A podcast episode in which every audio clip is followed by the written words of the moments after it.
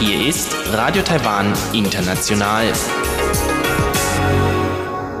Zum halbstündigen deutschsprachigen Programm von Radio Taiwan International an diesem Samstag, den 19. Dezember, begrüßt Sie Karina Rother. Und heute für Sie im Programm haben wir zuerst den Blickpunkt. Da geht es um den Weg, den der Schatz des Nationalen Palastmuseums von China nach Taiwan gemacht hat. Weiter geht es dann mit Reise durch Taiwan. Da ist Ilka Wild im Gespräch mit mir über Jinmen, eine Insel vor der Küste Chinas, die noch zu Taiwan gehört. Nun zuerst der Blickpunkt.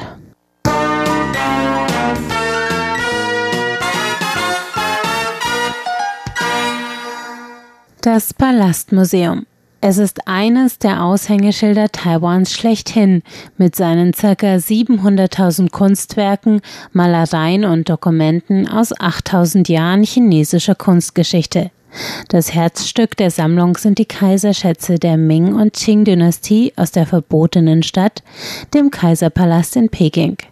Aber wie kam der Kaiserschatz eigentlich aus Peking nach Taipei? Und wann? Eine neue Ausstellung im Nationalen Palastmuseum geht dieser Frage nach, indem es den Weg des Kaiserschatzes aus China nach Taiwan dokumentiert und die 15 Jahre, die die Sammlung im ländlichen Beigou in Taiwan in Taichung, Mittel-Taiwan, lagerte, bis das Nationale Palastmuseum an seinem heutigen Standort erbaut wurde. Landläufig bekannt ist, dass der damalige Präsident der Republik China, Chiang Kai-shek, mit seiner Armee der Kuomintang 1949 nach verlorenem Bürgerkrieg gegen Mao Zedong nach Taiwan flüchtete.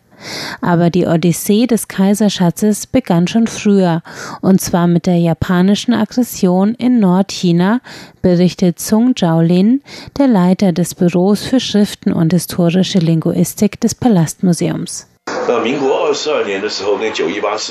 1933, kurz nach der japanischen Invasion in der Mandschurei, pressten die Japaner Richtung Shanghai.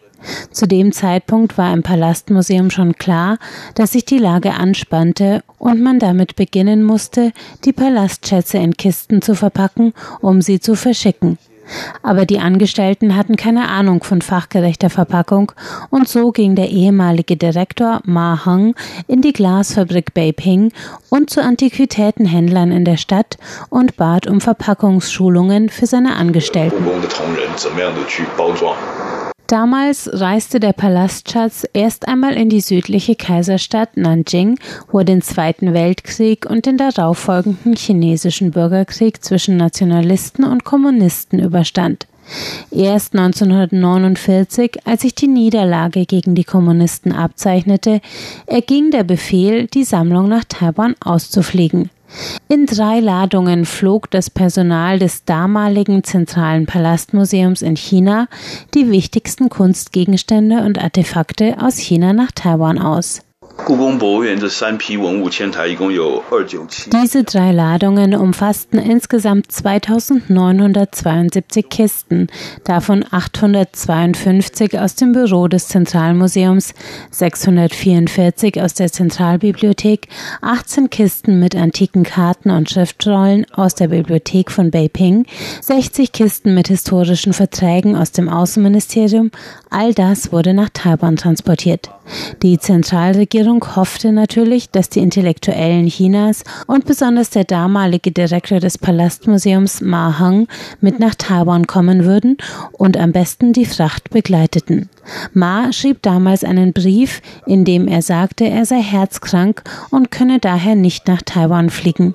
Er schrieb außerdem, dass er hoffte, dass keine weiteren Ladungen ausgeflogen werden würden. Ursprünglich war noch eine vierte Ladung geplant, die dann schließlich nicht ausgeflogen wurde.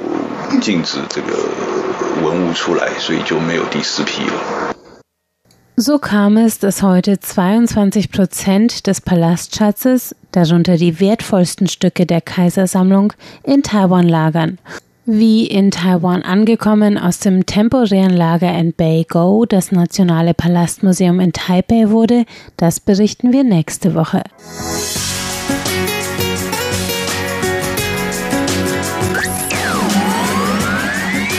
Radio Taiwan, international aus Taipeh.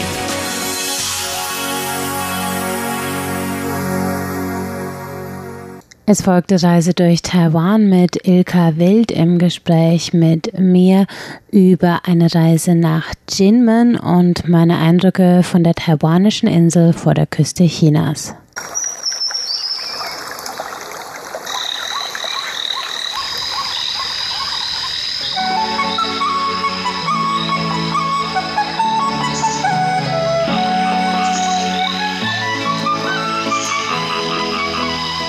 Radio Taiwan International.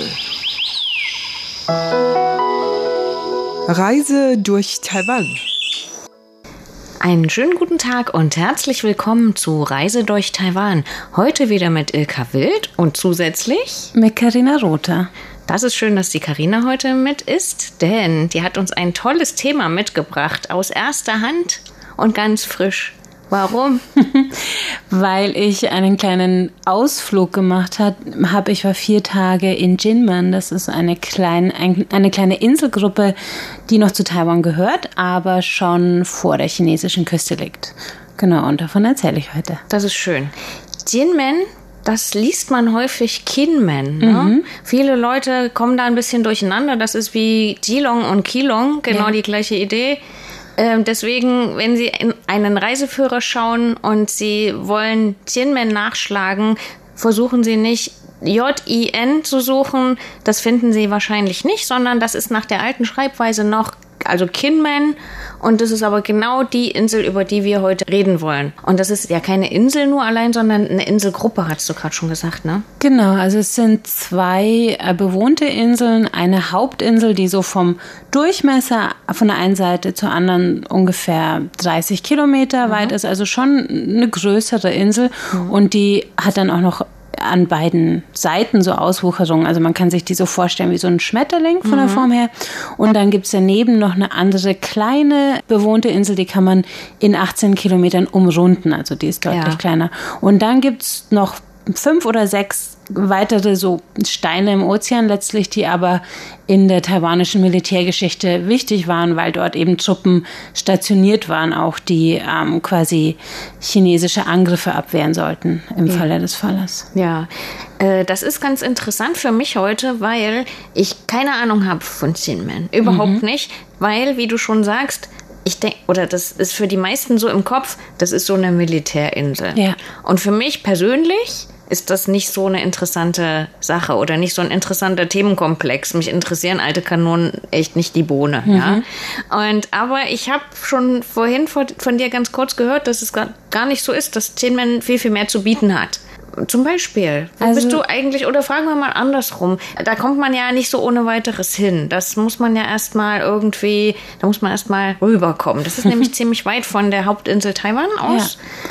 Also zur Verortung geografisch, Jinmen liegt zwei Kilometer vor China, vor mhm. Fujian. Das ist auch der einzige Teil Taiwans, der nicht zur Provinz Taiwan, sondern zur Provinz Fujian gehört, ah. aber trotzdem zur Republik China, also zu Taiwan. Ah. und das liegt direkt vor äh, China, vor Xiamen, also da unten in der Ecke Shenzhen, wo es so sehr technologisch, industriell zugeht. Mhm. Und der engste Abstand zwischen China und Jinmen ist ein halber Kilometer, mhm. während der Abstand zwischen Jinmen und Taiwan, der Hauptinsel, 200 Kilometer ist. Ja. Und diese ähm, geografische Lage spiegelt sich auch total in der Mentalität der Leute wieder. Also die sind so weder Chinesen noch Taiwaner, sondern die sind so ihr ganz eigener Mix. Okay. Und eben auch in der Geschichte dieser Insel. Also die war bis Anfang der 90er wirklich noch nur Militärstützpunkt, okay. wo man dann so ein bisschen die lokale Bevölkerung noch mit eingebunden hat in diese militaristische, nationalistische Identität der Insel. Und dann, als sich die Beziehungen zwischen China und Taiwan etwas entspannt haben, wurde die langsam für den Tourismus geöffnet. Und deswegen finde ich, ist die super spannend, weil die an dieser, dieser Schnittstelle von noch sehr aktueller Geschichte Mhm. und so gerade erst touristisch erschlossener Mhm. ähm, Insel liegt, die aber landschaftlich ganz, ganz schön ist. Also ist natürlich von Meer umgeben Mhm. und ist auch eine andere Klimazone als Taiwan. Also dort ist es trocken, dort ist es fast mediterran. Also ich habe Mhm. mich manchmal gefühlt, wie man sich vielleicht in Griechenland oder Kroatien fühlen würde, ja. Ah. Okay. Und man kommt tatsächlich überraschend einfach hin. Man fliegt einfach von dem Sungshan Flughafen, also das ist so mehr der inländische Flughafen in Taipei, ähm, eine Stunde hin und ist dann direkt dort. Und dort gibt's Busse, die einen rumfahren oder man kann direkt am Flughafen ein Auto mieten oder einen Roller mieten oder dann im Hotel ein Fahrrad mieten und sich die Insel selber erschließen. Okay, das ist ja eigentlich wirklich ganz einfach, weil das ist auch die Sache, warum ich, das muss ich ehrlich zugeben, noch nie auf einer der vorgelagerten Inseln war, außer Xiaoliuqiu. Äh, weil ich das immer ziemlich, der Chinese sagt Mafan, finde, Ja. also sehr nervig finde, immer erst da zu diesem Flughafen rauseiern. Da braucht man ja auch eine Dreiviertelstunde, um dann ins Flugzeug zu gehen, um dann, also ich finde das nervig. Klar, dieser Songshan-Flughafen ist natürlich auch sehr praktisch für die Leute, die in Taipei wohnen. Die Metro endet direkt am Flughafen, also Genau. man kann wirklich vor die Tür fahren. Richtig. Oder mit Bus fahren oder mit einem Taxi oder was auch immer. Also das ist ja wirklich direkt in der Stadt. Wir könnten von hier aus fast laufen, ne? Mhm. Ja. Vom Sender. Ja. Das ist unmittelbar hier in der Nähe. Und deswegen ist das, wie ich jetzt höre, ganz leicht zu erreichen. Und dadurch, dass es ein inländischer Flug ist, hat man natürlich auch nicht die zwei Stunden irgendwie Wartezeit, sondern man checkt da ein, ist in 15 Minuten durch. Jetzt mit äh, Pandemie ist es sowieso ganz, ganz easy. Da ist niemand am Flughafen und dann steigt man in den Flieger und ist eine Stunde später am Boden in Jinmen. Okay, cool. Und es gibt auch von den ganzen großen Städten entlang der Westküste auch überall inländische Flüge. Und man kann auch eine neunstündige Fähre von Kaohsiung nach Jinmen nehmen. Okay, aber von Kaohsiung, das ist ja dann erstmal wieder in Süden. Da muss man ja auch von hier, also Nord-Taiwan, erstmal rauskommen oder runterkommen, um dann dort in die Fähre zu steigen, um dann übers Meer, wenn man viel Zeit hat, Genau. was wir ja haben zurzeit, wir können ja nicht reisen. Nee, wir haben ja auch noch genug zu tun. aber für Leute, die eben woanders hin wollen normalerweise, aber nicht können, dann wäre das vielleicht eine Idee, wenn man wirklich mal neun Stunden unterwegs sein will. Fähre nach Chinmen. Ja. ja, interessant. Und man fährt dort nicht nur hin, wie ich gerade gehört habe, wegen der Militärsachen, zu denen wir auch bestimmt auch gleich nochmal kommen. Aber als du auf Tianmen angekommen bist, das ist dann Hauptstadt oder Hauptort auf der Insel? Ja, also es gibt eine Stadt, die heißt Jincheng. Da läuft alles zusammen. Also Jinmen ist ja das goldene Tor Ja. und Jincheng ist dann die goldene Stadt. Ah. Und dort gibt es auch einen zentralen Busbahnhof. Also von dort aus kann man letztlich in einen Sch- Bus zu allen Highlights dieser Insel steigen. Und ähm, die Insel hat in der Mitte so einen ganz kleinen Hügel, der ist so 200 Meter hoch, aber streckt sich weit. Also man kann auch wandern gehen, wenn man möchte. Und die ähm, die Seite, die zu Taiwan hin zeigt, also das müsste dann die West die Ostseite der Insel sein, ähm, die hat sanfte weiße Sandstrände. Also da kann man sich kann man sich richtig schön am Sand äh, spielen. Und die ähm, andere Seite, die zu China hin zeigt, ist natürlich dafür interessant, dass man da am Strand rumspaziert und da sind dann überall diese äh, wie so Spieße aus aus dem Meer, die halt dann die äh, landenden U-Boote irgendwie abhalten sollten und so. Also da sind dann die ganzen auch die ganzen Tunnelanlagen, wo das Militär vorher saß und so. Da kann man eher dafür hingehen. Und äh, dann gibt's aber auch von der Vegetation sehr viel zu er erkunden. Also man kann wie in so einem kleinen Hain, wie so eine Allee von Nadelbäumen, was man in Taiwan ja überhaupt nicht findet, auf einem Fahrradweg die gesamte Insel umfahren. Okay. Und das ist auch gerade so im Herbst, stelle Ja. ich mir klimatisch wunderschön vor. Also, Cool. So. Und es gibt die Altstädte. Ja. Ja. Und das ist eine, dieses Jinchang, das ist eine von den Altstädten, ne? Also Jinchang ist so eine gewachsene Stadt, die ist nicht mehr so ganz bewahrt, aber man sieht schon noch, man kann sich so ein bisschen vorstellen wie Taiwan vor 20 Jahren vielleicht. Also Ja. so, ne, so kleine private Läden überall, die so ein bisschen staubiger sind Ja. und viel irgendwie Lebensmittel stapeln und viel Schnaps stapeln und so. Da, das lohnt sich sehr durch Jinchang durchzulaufen. Laufen. Aber was noch schöner ist, wenn man ein ähm, bisschen in das ländliche Jinmen, also das ist eine winzige Insel, das heißt, man ist da sehr schnell da, aber so in die ländlicheren Gegenden fährt, wo vor allem ähm, in dem Teil der zur kleinen Insel Little Jinmen hin, mhm. hin zeigt, da sind noch mehrere wunderschön erhaltene Altstädte, oh. die so chinesische Händler ab dem 14., 16. Jahrhundert dort so aufgebaut oh. haben.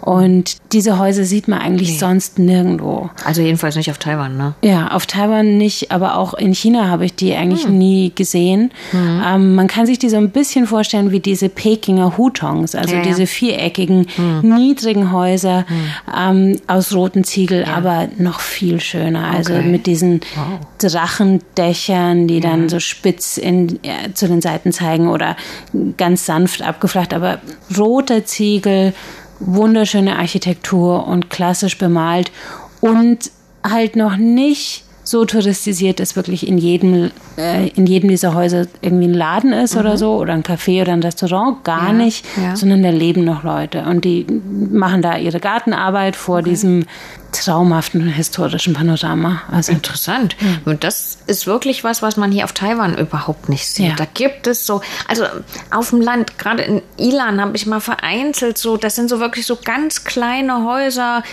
Also es sieht, wenn man einen chinesischen Friedhof kennt, es ist ein kleines bisschen so, diese, ja. diese geschwungenen Dächer und so klein, dass man aber, also diese Friedhofshäuschen sind ja viel, viel kleiner. Mhm. Aber diese Häuser, von denen wir jetzt gerade sprechen, die sind halt schon, dass man halt reingehen kann, dass da Leute leben, aber man fragt sich wirklich, leben da wirklich Leute, weil es doch echt klein ist? Ja. Und ähm, das gibt es hier ganz wenig. Das Einzige, was hier historisch ist, sieht dann schon so ein bisschen imperial japanisch mhm. aus. Das sieht man hier in der Dihua Street. Aber das, was du gerade beschreibst, das ist wirklich unbekannt auf Taiwan. Ja. Das ist, ähm, wie du sagst, schon auch ein paar hundert Jahre mhm. alt. Das führt mich zu der Frage, ist es kein Erdbebengebiet? Also, weil das ist ja immer die Sache, wenn Dinge hier, hier ist ja vieles nicht erhalten, eben weil hier viel Erdbeben sind. Mhm. Ist dort nicht so das Thema? Das weiß ich ehrlich gesagt nicht. Ich gehe davon aus, dass nicht. Ich würde auch sagen, Jinmen hat einfach nie diese Bevölkerungsexplosion, mhm. wie jetzt Taiwan durchlebt, auch nie so stark diese äh, wirtschaftliche Entwicklung. Mhm. Und ähm, die haben auch nicht viel Geld, um das mhm. zu restaurieren. Also man sieht da komplett eingefallene historische Häuser neben den mhm. neben sehr intakten, die gepflegt werden oder wo vielleicht auch Geld investiert wurde, um die herzurichten.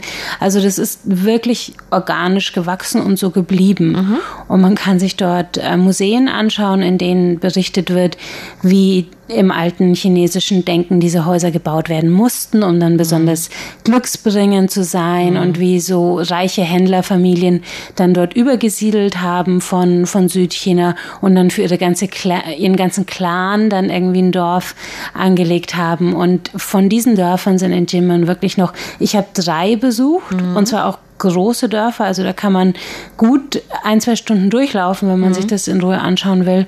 Und ich habe drei gesehen, ähm, aber es gibt noch deutlich mehr. Und es mhm. gibt auch noch in den anderen Orten immer so ein paar Straßen oder so ein paar Überreste, wo das wirklich noch organisch lebendig ist. Das ist super. Ja. Das macht mir jetzt richtig Lust, da doch mal mhm. hinzufahren. Wie sprechen die Leute da? Die sprechen Chinesisch, ähm, die sprechen auch Taiwanesisch. Also mhm. der Hauptdialekt, der in Taiwan gesprochen wird, ist ja Minnan. Mhm. Und das ist ja der Dialekt dieser Provinz Fujian. Ja. Was ganz interessant ist, ist, Jinmen hat überhaupt keine Ureinwohnereinflüsse mhm. und hat eben auch keine japanische Kolonialperiode durchgemacht. Das ja. heißt, die Mentalität ist schon eine andere. Also okay. es ist auch ein bisschen, ich würde sagen, manche Leute kamen ein bisschen barscher rüber mhm. als jetzt in Taiwan. In Taiwan hast du ja so eine große Wärme und ja. Höflichkeit und Zurückhaltung. Ja. Das ist nicht ganz so stark in Jinmen. Ja, ja, ist ein bisschen rauer, ja. ruppiger. Genau. Ja, das ist, äh, ist interessant, weil das ist auch in Korea ja so, ne? Das ist ja auch ein bisschen, da geht es auch mehr zur Sache. Mhm. In Japan ist es ähnlich wie hier, das stimmt. Das ist interessant, ja. Das, aber mit Mandarin kommst du dort, also mit Putonghua kommst du gut klar dort. Ja. ja. Und es ist auch für internationale Touristen so weit erschlossen, dass alle Schilder zweisprachig sind, mhm. dass es an den wichtigen Attraktionen auch Infopunkte gibt, wo mhm. man sich englische Infos rausholen kann. Interessant. Du sagtest ja vorhin oder du beschriebst das so schön, dass das so nah an China ist. Ja. Aber momentan ist da die Grenze dicht. Das ist so wie DDR, BRD vor 89 obwohl ja. es ganz nah dran ist. Es gab in den letzten 20 Jahren Touristenströme zwischen mhm. den beiden. Und die Leute aus Xiamen, soweit ich weiß, müssen sich auch keine besonderen ähm, Visas ausstellen lassen, mhm. sondern die können einfach so mit einer Fähre im Tagesausflug dahin. Ja. Und seit Corona, aber auch mhm. seit China sozusagen versucht, Tsai Ing-wen durch ähm, Tourismusverbote so ein bisschen wirtschaftlichen Schaden zuzufügen. Mhm. Also als sie versucht versucht haben, die Wahl, die Wiederwahl im Januar zu verhindern. Mhm. Seitdem ist dieser Touristenstrom gestoppt. Okay. Und das merkt man. Also mhm. es ist leer dort. Mhm. Also man sieht, dass es auf viel mehr Touristenkapazitäten mhm. ausgelegt ist. Und die ganzen Hotels, alles, die beschweren sich halt, dass sie mhm. massive Einnahmen einbußen haben. Ja, ja, klar, verstehe ich. Du sagtest, also das sind ja diese Touristenattraktionen für die Leute, die so historisch interessiert sind. Gibt es bestimmt auch Tempel?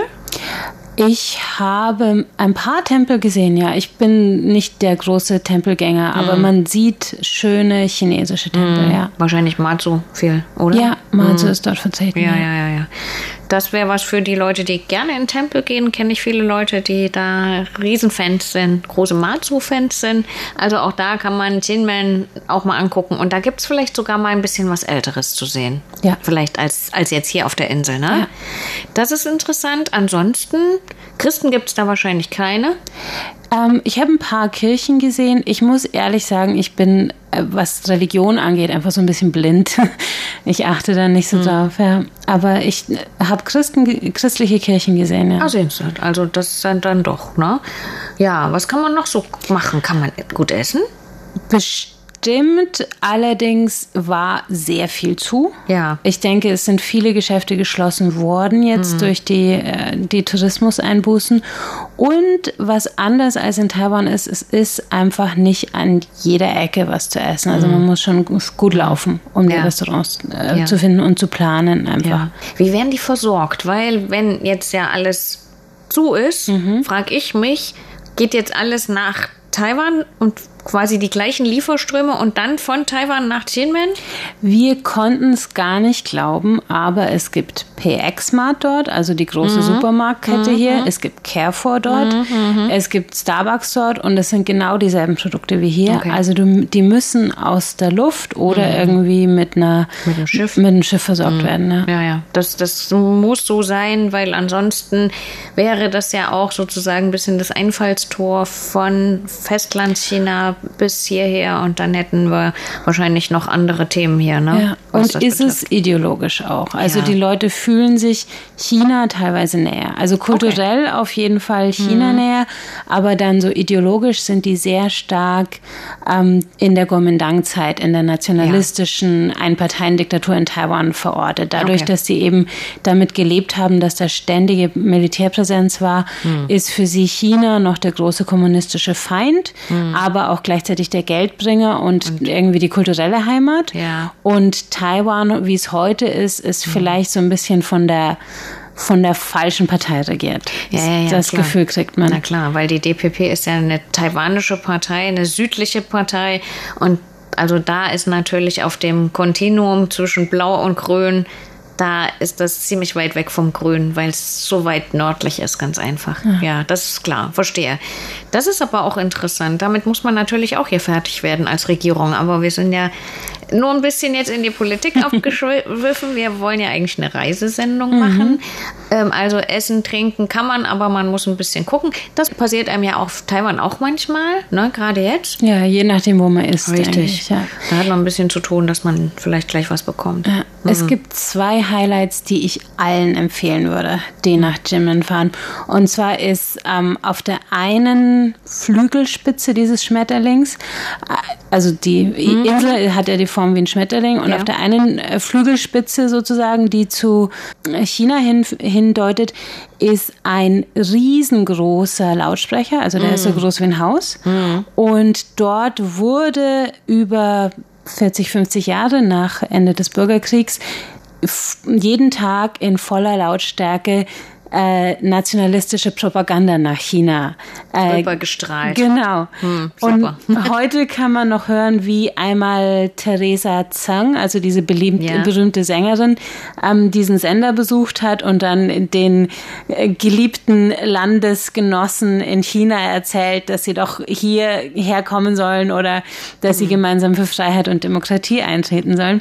Und zu diesem, zu diesem Lautsprecher gehört auch eine unterirdische Sendestation, Ah. die super spannend zu besuchen Ja, ist. ja. Also dort sieht man das alte Mikrofon und die alten taiwanischen Hits, die da immer rüber gestrahlt wurden und, und so. Und man findet in Postkartenläden zum Beispiel auch Karten von ähm, der Region, wo überall die Luftballons mit den Propagandaflyern gelandet sind im kommunistischen China und so. Also aus der Hinsicht ist es super, super spannend. Ja. Und das zweite? Das zweite Highlight ist äh, das Little Jinman, also die kleine, das kleine Jinman. Ja. Da würde ich mit der Fähre rüberfahren. Da kann man auch mit dem mit dem Auto oder mit dem Moped auf die Fähre und ähm, man ist da in 20 Minuten drüben und das ist der ganze Charme von Jinman, aber noch mal viel kompakter. Da kann man an einem Tag mit dem Fahrrad rumradeln und in der Mitte ist es sehr sehr hügelig, aber der Fahrradweg geht die ganze Küste entlang und da hat man wieder dasselbe, also traumhafte weiße Strände unten und ähm, Blick auf China oben sozusagen, also ähm, Ost und West und in der Mitte diese kleinen alten Dörfer. Interessant. Jetzt haben wir noch gar nicht so richtig über diese Militäranlagen gesprochen und wir haben gar nicht mehr so richtig viel Zeit.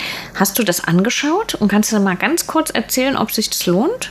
Ich finde, es lohnt sich sehr. Ich denke, man muss ein gewisses ähm, Hintergrundverständnis für taiwanische und chinesische Geschichte mitbringen, damit das Sinn macht. Ähm, man findet dort viele kleine Informationen, die man hier in Taiwan gar nicht mitkriegt. Also zum Beispiel habe ich eine Gedenkstätte für Militärprostituierte besucht, die ähm, von Taipei letztlich verschleppt wurden und dann dort ähm, mehr oder weniger unfreiwillig den ähm, nationalistischen Soldaten zur Verfügung gestellt wurden. Also solche Sachen gibt es dort zu sehen und die findet man auch als Ausländer, die versteht man, denke ich, auch mit einem gewissen Vorwissen, aber man kann nicht erwarten, dass die so reflektiert aufbereitet sind wie hier in Taiwan. Also diese Vergangenheitsaufarbeitung, die hier gemacht wird, die hat in Jimen noch nicht so richtig stattgefunden. Okay, Also da ist schon noch eine starke militärische Identität in den Leuten auch. Und auch diese ganzen ähm, Anlagen, Schießscharten, all das, das ist noch irgendwie, das ist der Stolz auch der Insel. Und das wird auch ähm, touristisch dir verkauft als, ja, als ein Erfolg, als eine Sicherheitsleistung. Man hat über Jinmen sozusagen Taiwan beschützt vor den Ja. Kommunisten. Und tut das noch irgendwie. Ja, Ja. im Geiste. Verstehe. Das ist so, so interessant. Vielleicht machen wir da eine Extrasendung davon. Vielleicht. Vielleicht, nochmal in, in Bezug oder in Zusammenhang mit der Geschichte, weil das, da reicht jetzt nicht noch das bisschen Zeit, was wir jetzt hier auch gar nicht mehr haben, weil wir müssen uns schon langsam wirklich verabschieden von Jinmen. Würdest du nochmal hinfahren? Auf jeden Fall. Ja. Schon allein wegen des Klimas, weil du halt einfach mal Urlaub von Taiwan hast. Du hast Urlaub von dieser feuchten Kälte, die dir in Ja. die Knochen fährt und auch von dieser feuchten Hitze im Sommer. Und das Ja. ist einfach europäische Luft so ein bisschen, also trocken. Das hört sich wirklich gut an. Ja. Ich muss sagen, du hast mir jetzt wirklich Lust gemacht, da wirklich hinzufahren, um mir das wirklich anzuschauen, weil ich dachte, das ist so ein großes Militärmuseum, interessiert mich nicht, da fahre ich nicht hin. Und dafür jetzt noch ins Flugzeug steigen, das brauche ich jetzt auch nicht. Das würde ich jetzt machen. Schön, da freue ich mich total. Solche Sachen habe ich selten, dass ich wirklich hier in der Reisesendung denke, das mache ich doch auch mal. Vielen Dank, Karina. Wir müssen leider Schluss machen. Sehr gerne. Und deswegen danke ich dir sehr viel für diese Anregung und freue mich aufs nächste Mal mit dir über ein anderes Reiseziel zu sprechen oder vielleicht nochmal über Tinman, wenn du nochmal hinfährst. Vielen Dank. Gerne. Ich danke Ihnen auch fürs Zuhören. Wir haben gerne heute für Sie Reise durch Taiwan gemacht und verabschieden uns heute. Wir waren Ilka Wild. Und Karina Rother. Das war Reise durch Taiwan und damit sind wir am Ende des heutigen deutschsprachigen Programms von Radio Taiwan International. Alle Sendungen zum Nachhören gibt es auf unserer Internetseite unter www.de.rti.org.tv. Sie finden uns außerdem auf Facebook unter Radio Taiwan International Deutsch und auf YouTube sind wir unter RTI Deutsch vertreten. Wir freuen uns immer über Ihre Hörerpost, zum Beispiel per E-Mail an deutsch.rti.org.tv und seit neuestem haben wir auch eine App, die können Sie in jedem Google Play Store herunterladen. Da finden Sie uns unter Radio Taiwan International Deutsch. Am Mikrofon hörten Sie heute Karina Rother. Danke fürs Zuhören. Bis zum nächsten Mal.